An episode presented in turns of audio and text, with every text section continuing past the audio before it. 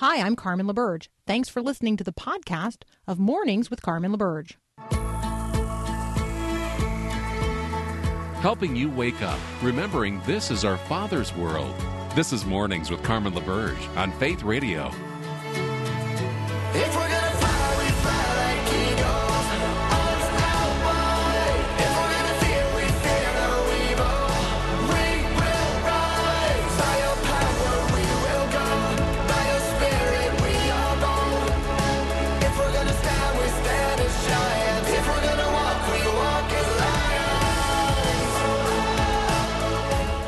It's Monday on Tuesday.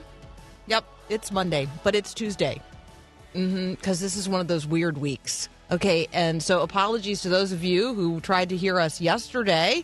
Uh, our show dropped off midway through. Sometimes, um, you know, the technologies do these things. So let's pray today for grace in the midst of technology.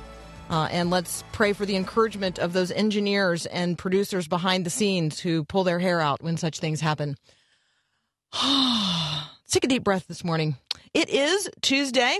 Um, all right. So, uh, you know, 2020 has already been one of those years, right? So we were dealing with COVID 19. It's left over from 2019. That's why it has the 19 on it. But it's 2020, and it is uh, the year we're dealing with it.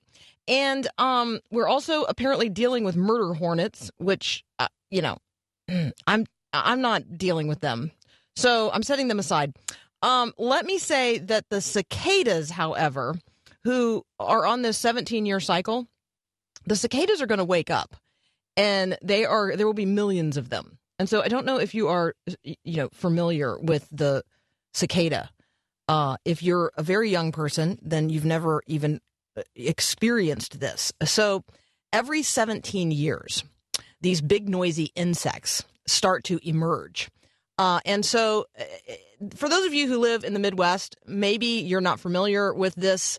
Uh, it happens mostly in Virginia, West Virginia, North Carolina. Like it's a, it's a, but it is, um, it's pretty dramatic. So just be on the lookout for that being in the news in the coming weeks. Churches started to reopen over the weekend, wondering if your church was among them. Mine was not. Uh, but churches began reopening this weekend. And one of the things that uh, I appreciated someone saying was, My church was never really closed. So we're not really reopening. Um, my church went, you know, in into a different uh, rhythm and a different methodology of meeting, but we never closed. The church is never closed. I thought that was a good reminder. Good reminder to us as uh, as churches are beginning to and church leaders are beginning to consider how it is that we will begin safely gathering together, even in the midst of uh, a health pandemic. All right, uh, so gathering together in large crowds in some places um, happened in, happened a lot over the weekend. Wondering if you were at a Memorial Day weekend event where there were crowds in maybe a tourist hotspot of one variety or another. Um, I was not. Uh, so, so there you go. Those are sort of the Monday morning on Tuesday morning kinds of things to talk about. The Dow futures are surging. Um, I think we'll wait to the start of the next hour to see uh, how that holds up before we talk about it. First up this morning, I've got Nick Pitts. He is a fellow at the Institute for Global Engagement. He and I are going to talk about the mayor of Chicago sending police to raid a church that was open this weekend or meeting in person services. All right, that's up next here on Mornings with Carmen.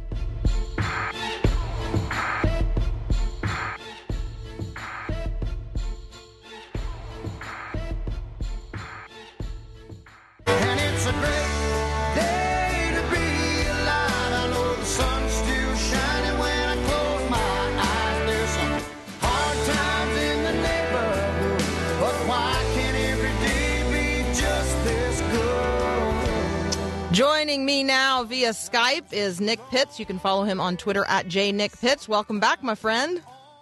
So good to be with you. Happy Monday on a Tuesday. I feel like today is one of those days where you just need to eat breakfast for dinner. Everything's just a little bit different today. Okay, we're going to do that. I'm totally doing that. okay, I discovered something over the weekend. I mean, you know, Okay. discovery may be a strong word here. Did you know that you can just buy bacon, just bacon, at if you go through the Dunkin' Donuts drive-through, like they will serve you a sleeve of bacon. Like it's a whole serving just of bacon. Why did nobody come up with this before? This is a good idea. It- you know, uh, it doesn't surprise me in this the country that our country with the land of the free because of the brave, this innovative minds, a surge in bacon. It doesn't surprise me that you can just have ba- order bacon at a Dunkin' Donuts, but uh, And nevertheless, it's a every once in a while, surprisingly good- Surprised by the goodness. Surprisingly good um little egg white um egg thing in a Okay. dish, in a bowl. Anyway, I know some things. Sometimes I'm surprised by something and I feel like I mean, you know, uh yeah. So you don't have to just go to Dunkin' Donuts. Well, anyway. There you go. That's my little, that, it's, that it's little reminders of God's goodness and grace in this Uh, broken was- world that we just need every Uh, once in a while. it's a little sweet too. The bacon has a little sweetness to it. I'll just go ahead and just I Mm. I know, I, know. See, don't we want okay. The um the mayor of Chicago mounted police raids this weekend on black churches during Sunday services. What? What is going on?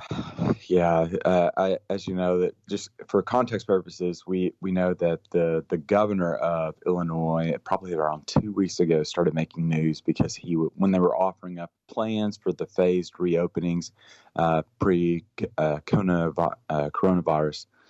Uh, Mayor Pritzker or Governor Pritzker said that it could be within a it could be a, approximately a year before churches are reopening, which is just since uh, chills up everyone's waves. The idea that you're not going to be able to gather with the people of God for another year under statewide orders.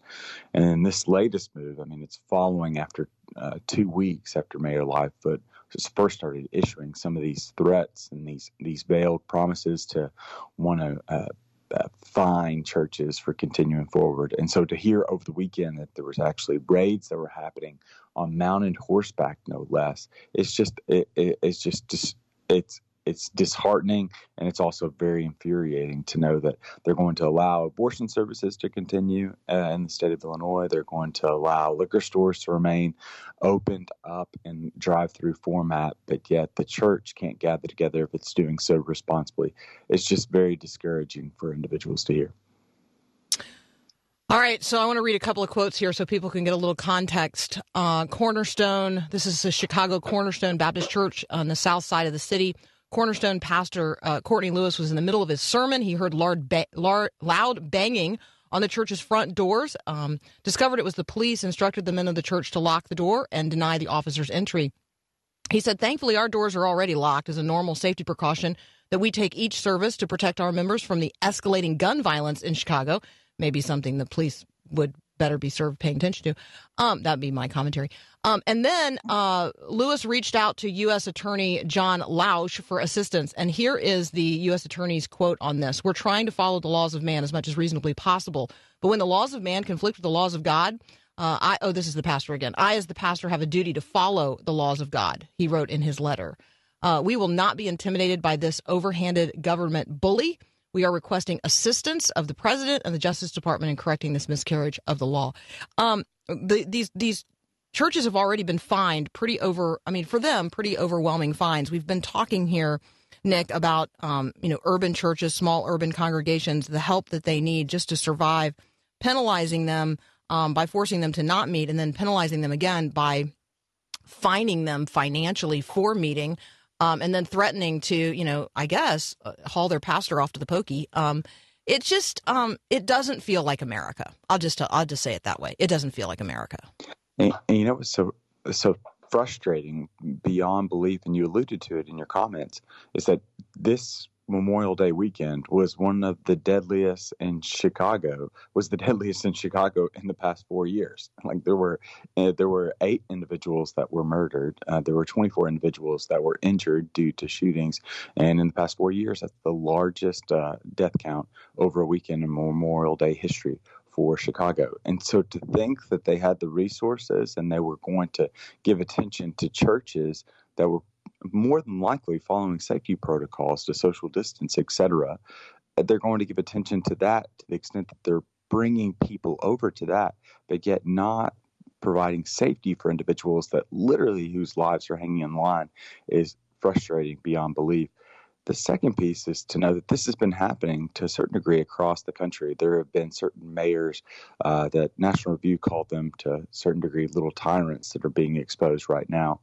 Of individ- that are going above and beyond, even when churches are following the same safety, di- social distancing, and safety protocols in this coronavirus. They're going above and beyond to highlight them and to persecute them and to jail them or fine them, etc.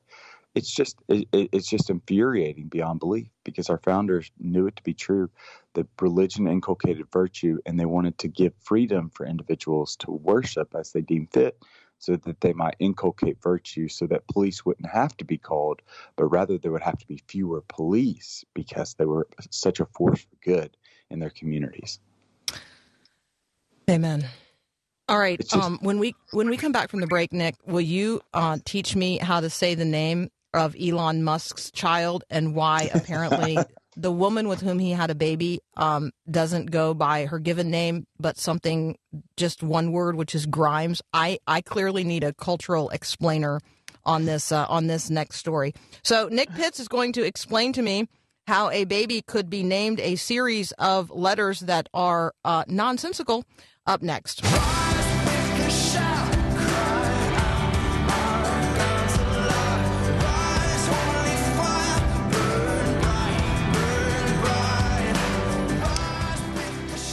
So, what do you get when you take a Canadian musician born Claire Elise Boucher, now goes by Grimes, and Tesla SpaceX CEO Elon Musk?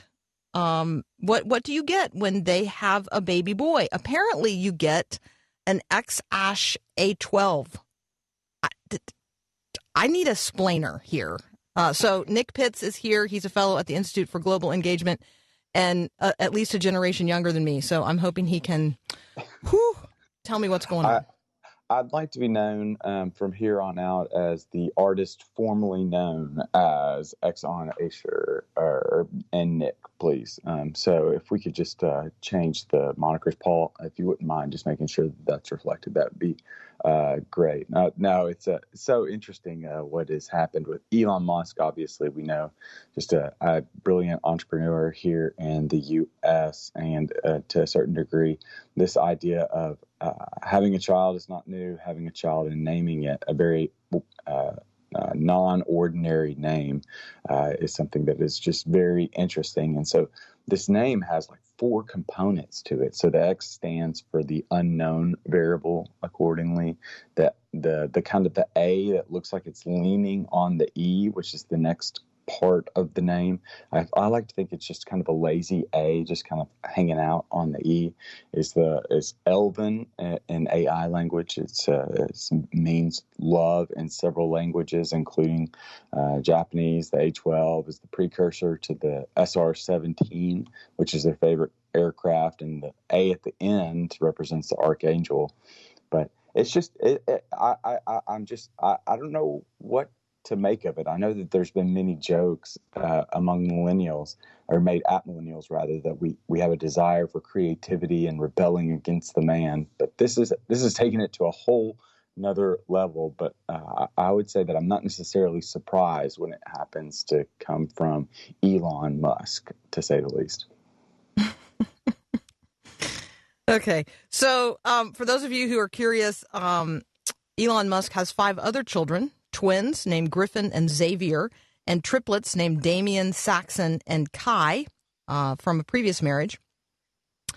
And so, um, names matter, Nick. I think that w- what I wanted to lift up in this conversation is that names matter, and that names and the way that we give names um, says a lot, maybe about the hope and expectation we have in in a child. Certainly, the names that are given in the Bible, um, you know, are illustrative of uh, of the point I'm trying to make. And when um, when two people are are deriving the name of their child from an admixture of letters and, in fact, numbers, which is why this even made headline news because initially they put the number 12 in this child's name and then uh, they had to change the child's name by representing that 12 in Roman numerals in order that the state of California would actually print the name on a birth certificate. So, because you have to have something that, you know, is actually able to be represented in the English language. And so, um, I guess, you know, I don't Yeah, know. It probably wasn't hard to bear the name Nick. It wasn't hard to bear the name Carmen. I just feel like even if you are Elon Musk's kid, it's going to be hard to bear the name X Ash A12A, even though I know I'm not pronouncing that right. Well, How, what, how do I even say it? Yeah, so it's it's fascinating. There was a study that was put out by Jean Twenge in uh, 2010, and she examined the names of 325 million American babies born between, I believe, 1880 and 2007, and she found that common names have decreased in popularity since 1950. So, for example, there were more than 30% of boys were given a top 10 name in 1950, but less than 10% of boys were given a top 10 name in 2007. So we're thinking names like Josh, Aiden has surged in popularity as of late. Th- those names would not be given. Only t- less than 10% of those boys would be given in 2007. And her her response is that American cul- culture has just largely become more individualistic, and parents have favored giving chains, ch- children names that help them stand out, which means fewer common names. Uh, what's interesting, like what you said, uh, is so true. In the biblical narrative, a name was given one to honor the family in which they came from, but also was projecting the dreams and visions of what you wanted that child to be. Hence the reason why we see so much richness in the names like Jesus and Joshua and Caleb and Asher, et cetera, et cetera. And what's I guess uh, disconcerting uh, to two degrees is that one, there are fewer children that are coming into this world today. From the American standpoint, our birth rate is plummeting to lower levels, and then two, it seems as though we're dis we're not rooting ourselves in the past with these new name cha- new names. But the name probably isn't the problem. It's the concept around it, the desire to want to escape from the past and to chart a very individualistic future, which prob- which gives me more concern as I look to uh, stories like Elon Musk. I'm just going to leave that right there. All right. Do you? Um, this is a surprise headline because it was a surprise to me, and I'm just going to um, throw it out there and see if you know anything about it. Otherwise, we're just giving it as a news item. Apparently, musicians have been moving to gaming platforms, video gaming platforms, in order to find a paying audience. And 12 million users last night watched rapper Travis Scott uh, in a concert on Fortnite. So Fortnite yeah. is a video gaming uh, platform, and 12 million users of Fortnite watched rapper Travis Scott concert last night.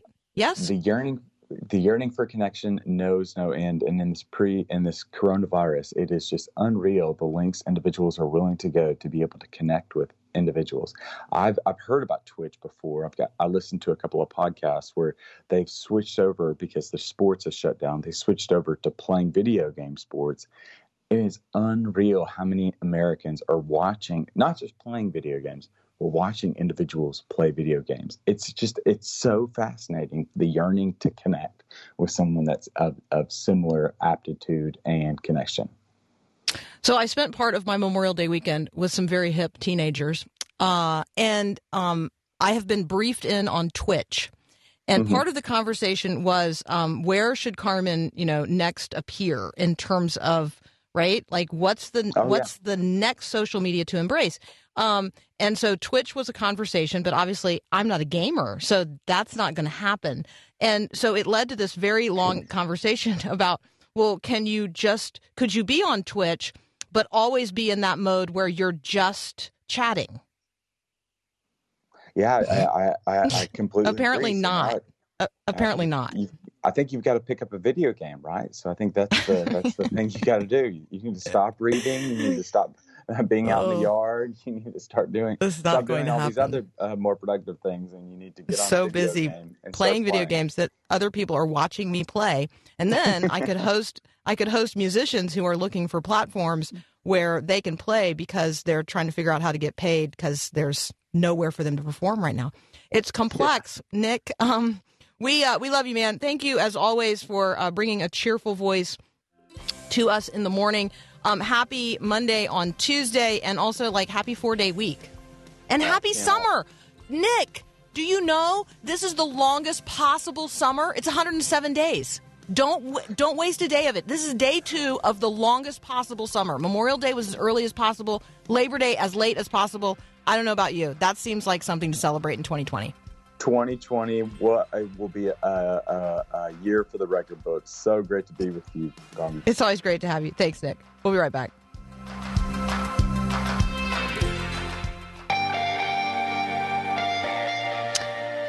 Got wisdom? So we don't just need experts, we need wisdom. We need we need wise leadership.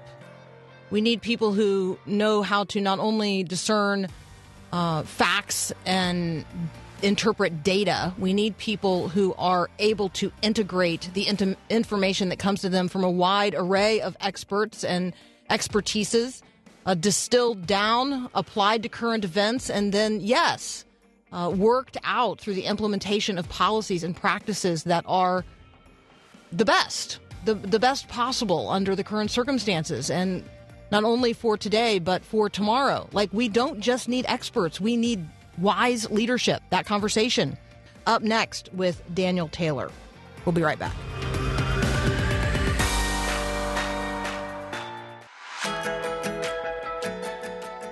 Alrighty, it is summer, and so we want to invite you to Summer in the Scriptures. OpenTheBible.org is an online ministry tool that is sort of co created um, or at least co launched by Unlocking the Bible and us right here at Faith Radio. So we want you to walk with us through the whole Bible in 50 lessons. Uh, Pastor Colin Smith, along with a, a lot of additional resources there, reading God's Word, listening to short messages, answering questions, all designed to help you know the whole story of the Bible. So join Faith Radio in Summer in the Scriptures. You can join us at myfaithradio.com. We'll be right back. If you're a regular at the gym, you know that building muscle takes time, effort, and determination. And the muscle fibers must be broken down before they're built up. Hi, I'm Mark Gregston with Parenting Today's Teens. I'm not here to be your personal trainer at the gym, but I can tell you that making wise choices is like building strong muscle. If you're making all the choices for your teen, you're actually keeping them from getting stronger. Sure, there's breakdown first. Your son or daughter will make lots of mistakes, but because of the blunders, they'll learn to flex their skills a little better next time. The whole process takes time, effort, and determination on the part of parents. But the end result? A healthy and strong young adult.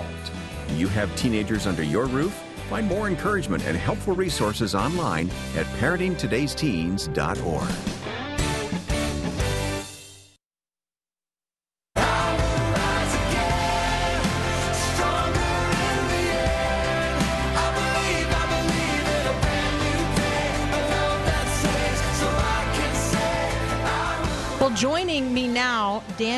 Taylor. He is a professor, he is a writer.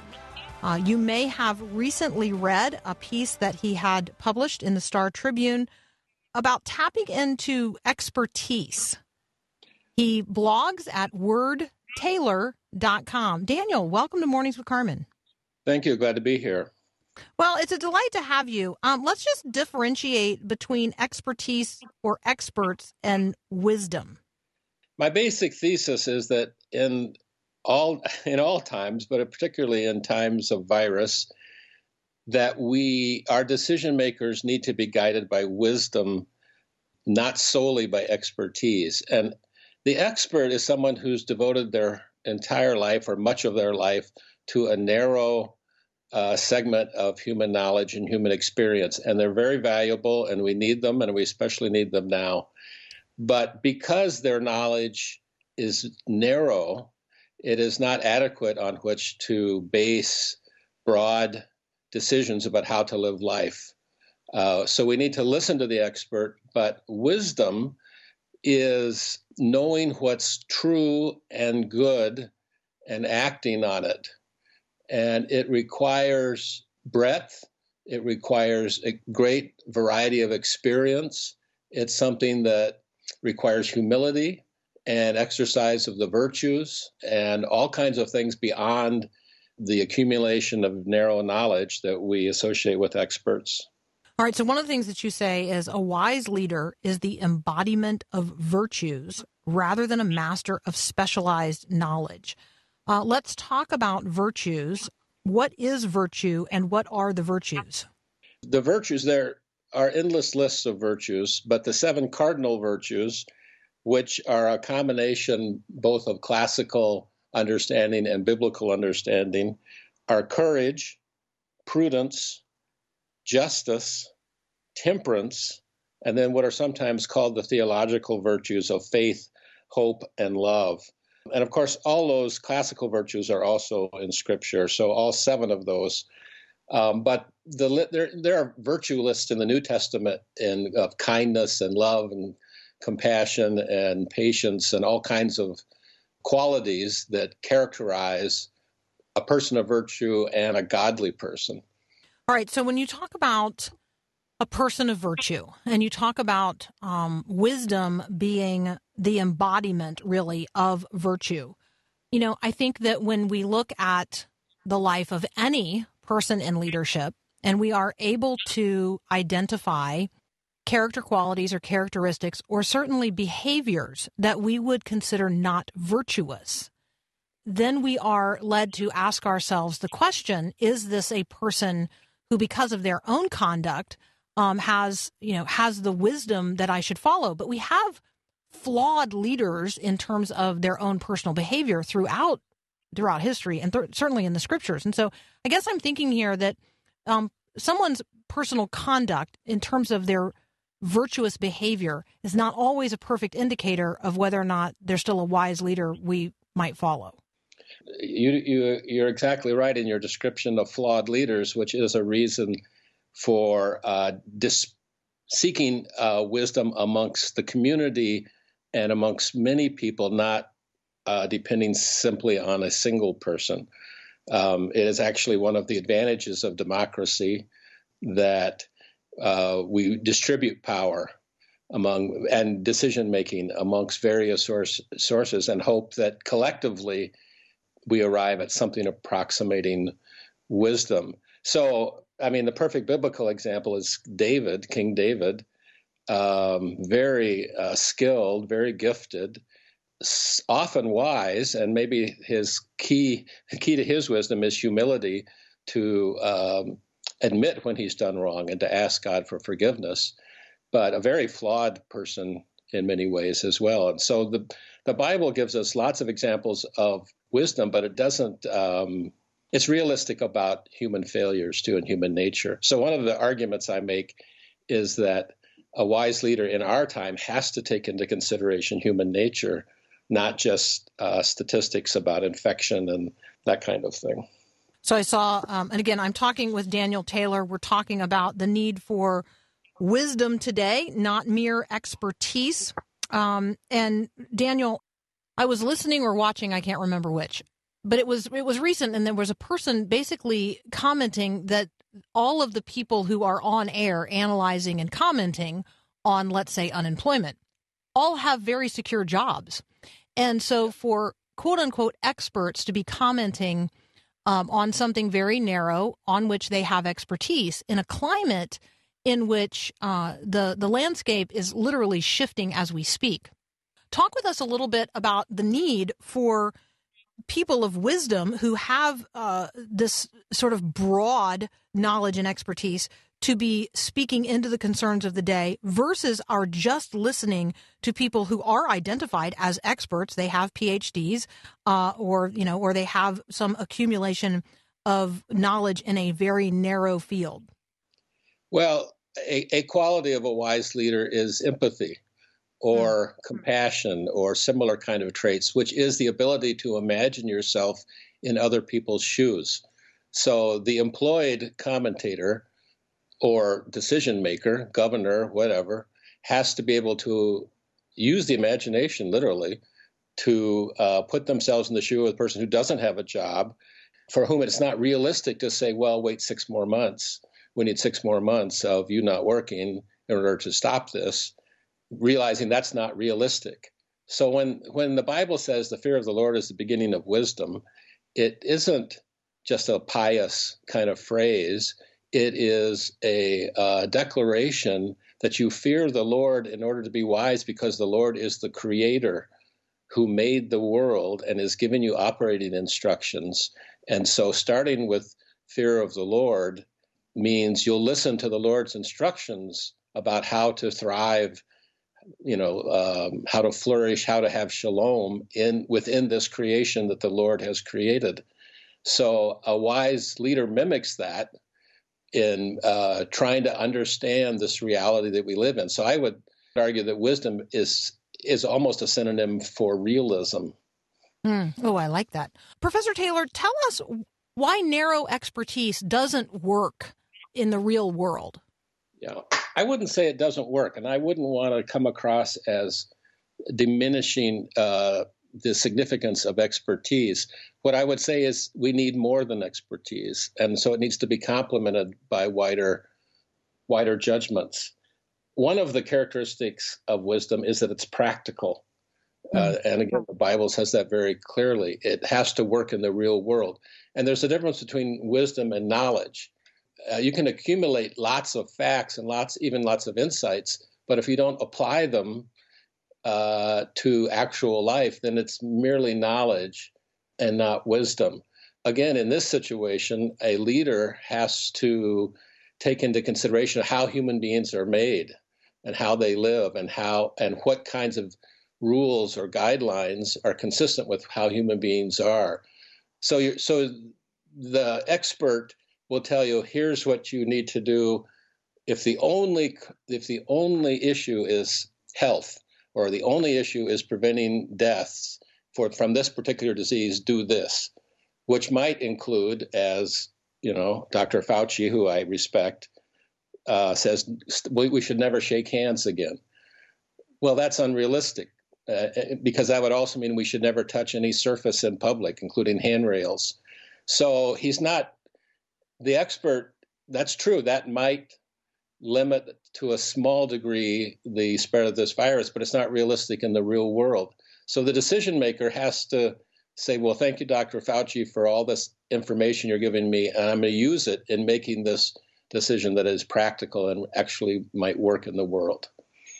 Thank you so much. All right, that is Daniel Taylor. You can find him at wordtaylor.com, wordtaylor.com. We'll be right back.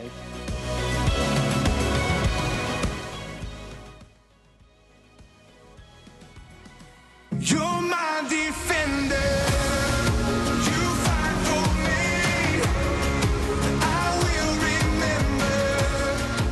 All right, if you were to Google uh, just the word China right now and then to click on news, you are going to see some disturbing headlines. Uh, one of those headlines is going to be a woman um, who is actually a researcher uh, and works with bats. Like bats are the test subjects in uh, in her research, um, and she is warning that the coronavirus is just the tip of the iceberg.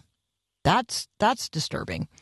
Um, but in other headline news related to China, we have uh, what's going on in relationship to Hong Kong, and I want to highlight this today here just briefly.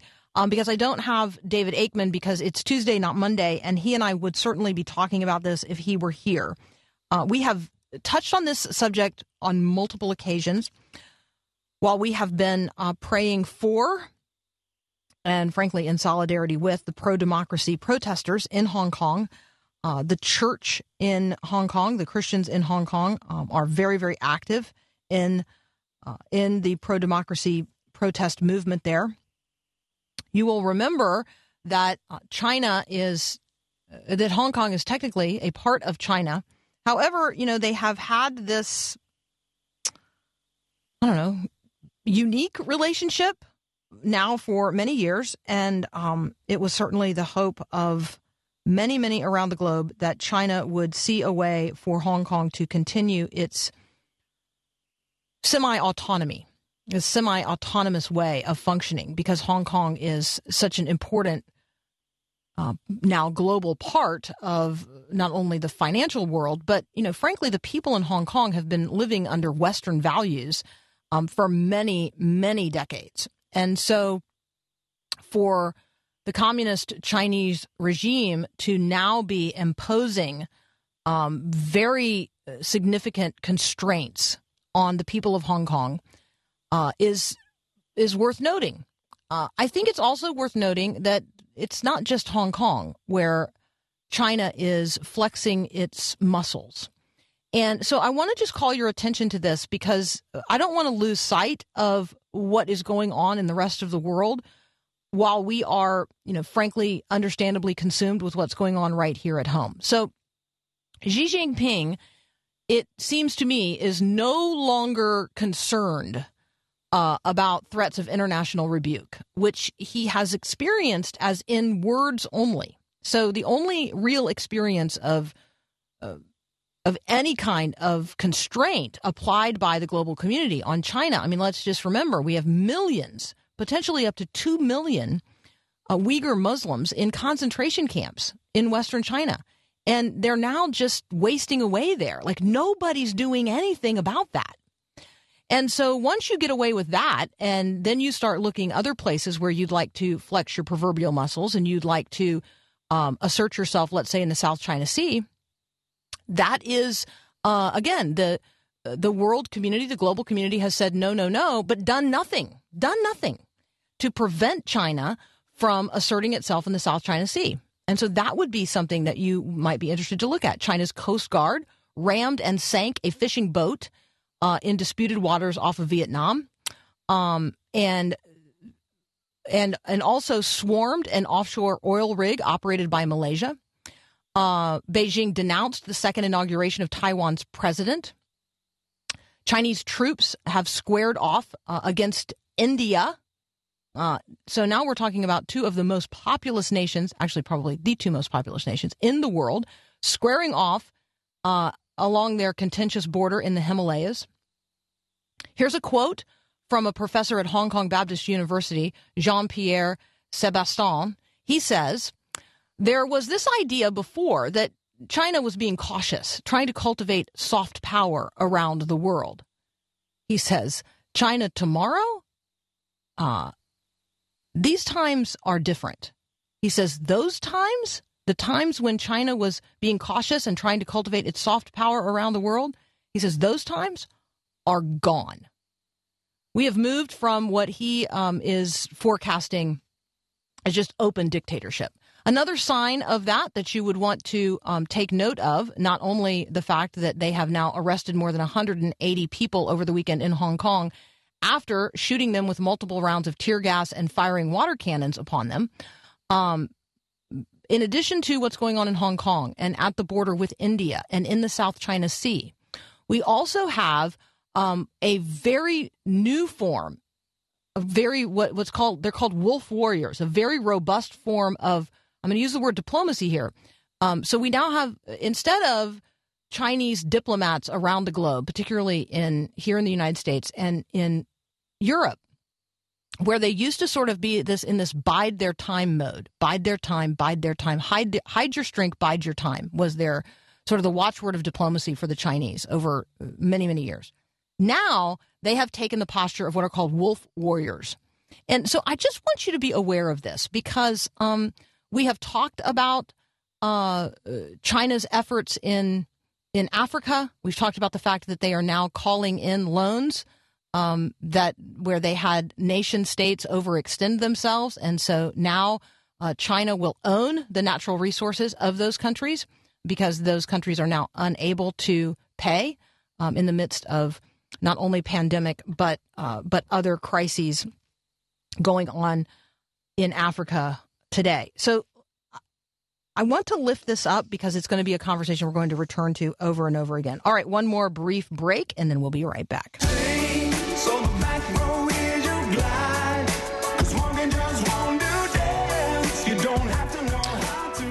Okay, um, just to wrap up that conversation about China, this is a worldview issue, right? So the Chinese are operating out of a distinctly different worldview than we are operating as those in um, at least the Christian heritage West.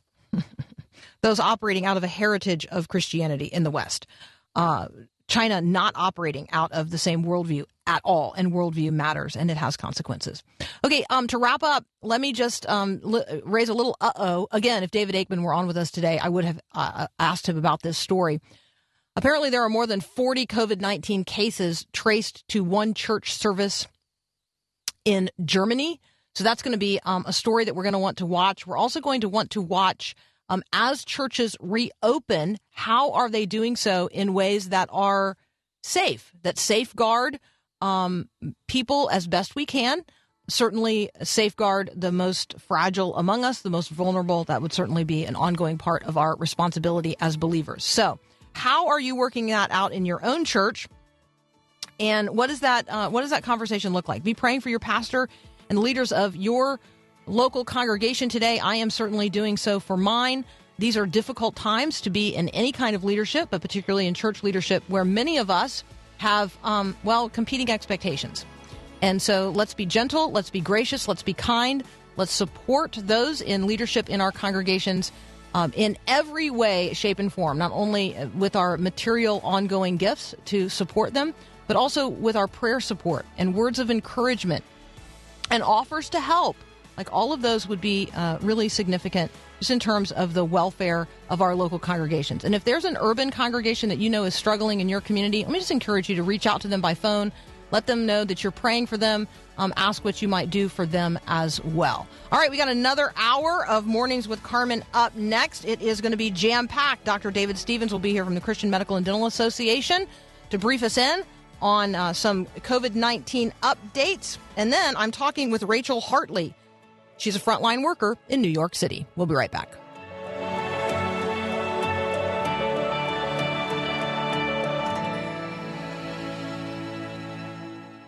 Thanks for listening to this podcast of Mornings with Carmen LaBerge from Faith Radio. If you haven't, you can subscribe to automatically receive the podcast through iTunes or the Google Play Music app. That way, you never miss an episode. It's also available anytime at myfaithradio.com.